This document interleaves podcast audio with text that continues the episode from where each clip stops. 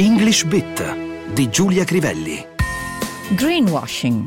On guard against greenwashing, this long overdue regulation will finally allow people to know what their money is used for. Si intitolava così una recente inchiesta di Financial Times sulla cosiddetta finanza sostenibile, un titolo che potremmo tradurre con In guardia sul greenwashing, una legge troppo lungamente attesa permetterà alle persone di sapere come vengono impiegati i loro soldi. La prima parola che ci interessa è il neologismo greenwashing, talmente intraducibile da essere entrato fin dalla sua nascita anche nella nostra lingua. Letteralmente significa farsi un bagno di verde, ma in realtà vuol dire comunicare una svolta verso la sostenibilità ambientale che non necessariamente è avvenuta. Tornando al titolo del quotidiano britannico, notiamo anche l'aggettivo overdue, scaduto, ma più in generale aspettato oltre il dovuto. The rent is now overdue, l'affitto è ormai scaduto. Her baby is two weeks overdue, il bambino avrebbe dovuto nascere due settimane fa, diremmo in italiano. This car is overdue for a service, questa macchina avrebbe già dovuto fare una revisione. Structural reforms in Italy are overdue, l'Italia aspetta riforme strutturali da troppo tempo. A book like this is long overdue. Era ora che uscisse un libro come questo. Do, da solo, scritto come il nostro numero 2, è un aggettivo molto versatile.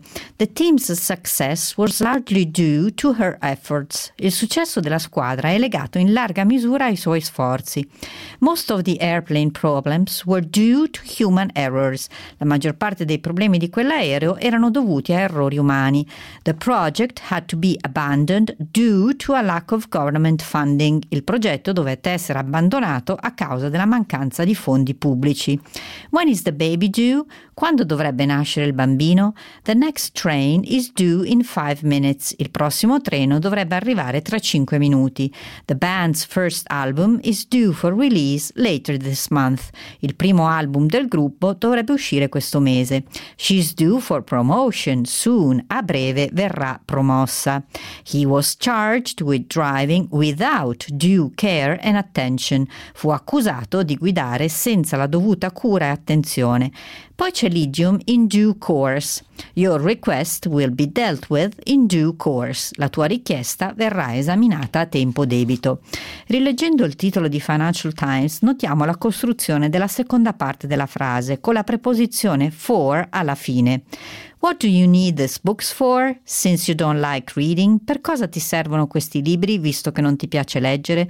Lo stesso tipo di struttura viene usato con altre preposizioni. What is this trip to Australia all about?